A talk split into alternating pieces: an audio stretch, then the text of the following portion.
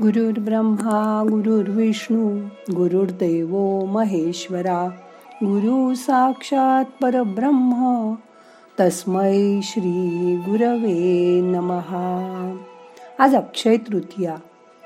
हा वैशाख शुद्ध तृतीयेचा दिवस. हा साडेतीन मुहूर्तातला मुहूर्त आहे. याला शुभ मुहूर्त मानतात. अक्षतृतीया ह्या दिवशी खरेदी केली जाते. व ती अक्षय टिकते. म्हणून या दिवशी घर सोनं नवीन वस्तू यांची लोक खरेदी करतात. आज ध्यानात मन शांत करूया. आणि आपल्याला काय करता येईल ते बघूया. मग करूया ध्यान. ताठ बसा पाठ मान खांदे सैल करा.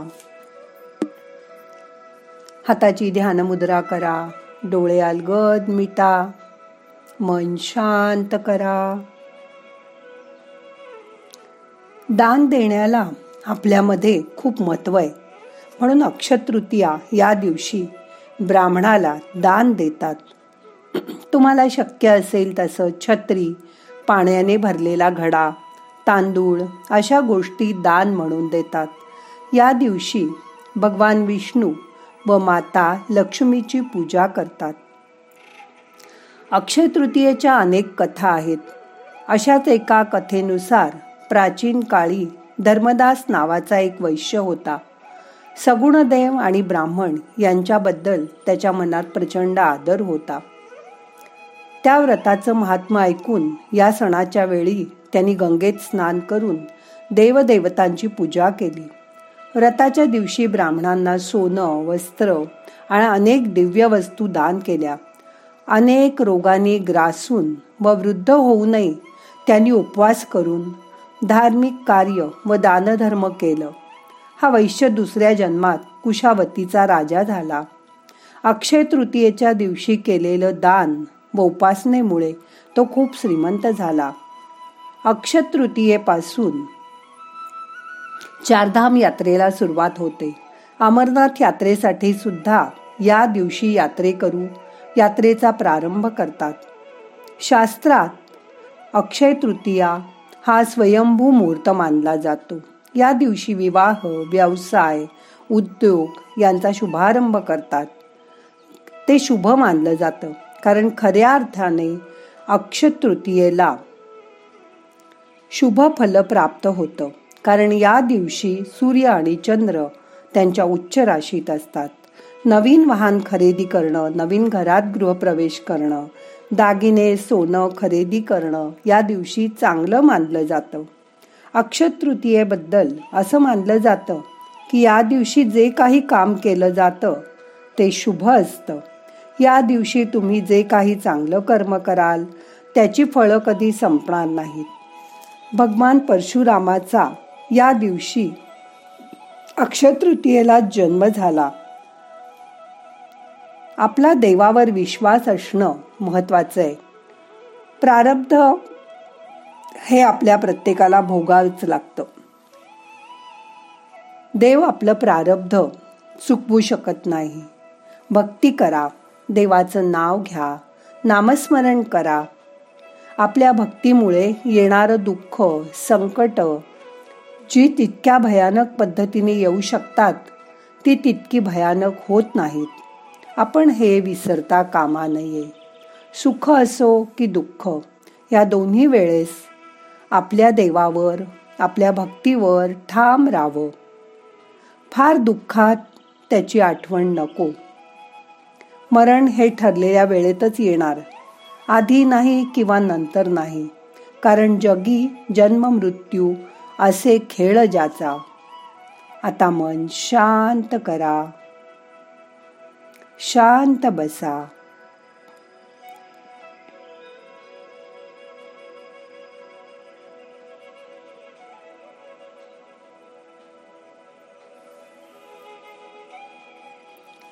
जगातलं आपलं समाधान अगर असमाधान ज्या वृत्तीने आपण जगाकडे पाहतो त्यावर अवलंबून असतं.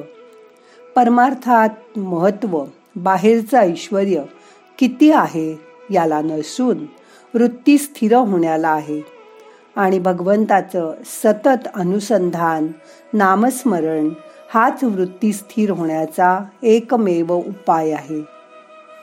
सहज सोपी कोणालाही कुठल्याही वेळी करता येणारी उपासना म्हणजे नामस्मरण.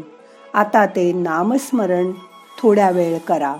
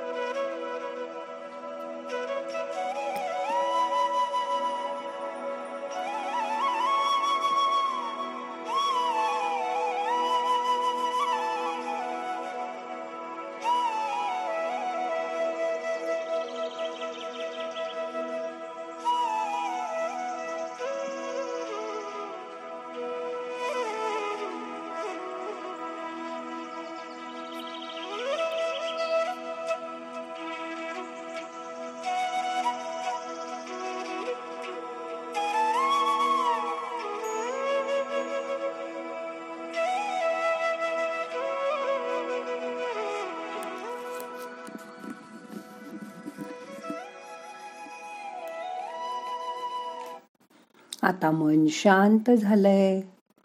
आता आजचं ध्यान संपवायचंय. मनाला जाग करा. प्रार्थना म्हणूया. नाहम करता हरि करता हरि करता हि केवलम. ओम शांती शांती शांती.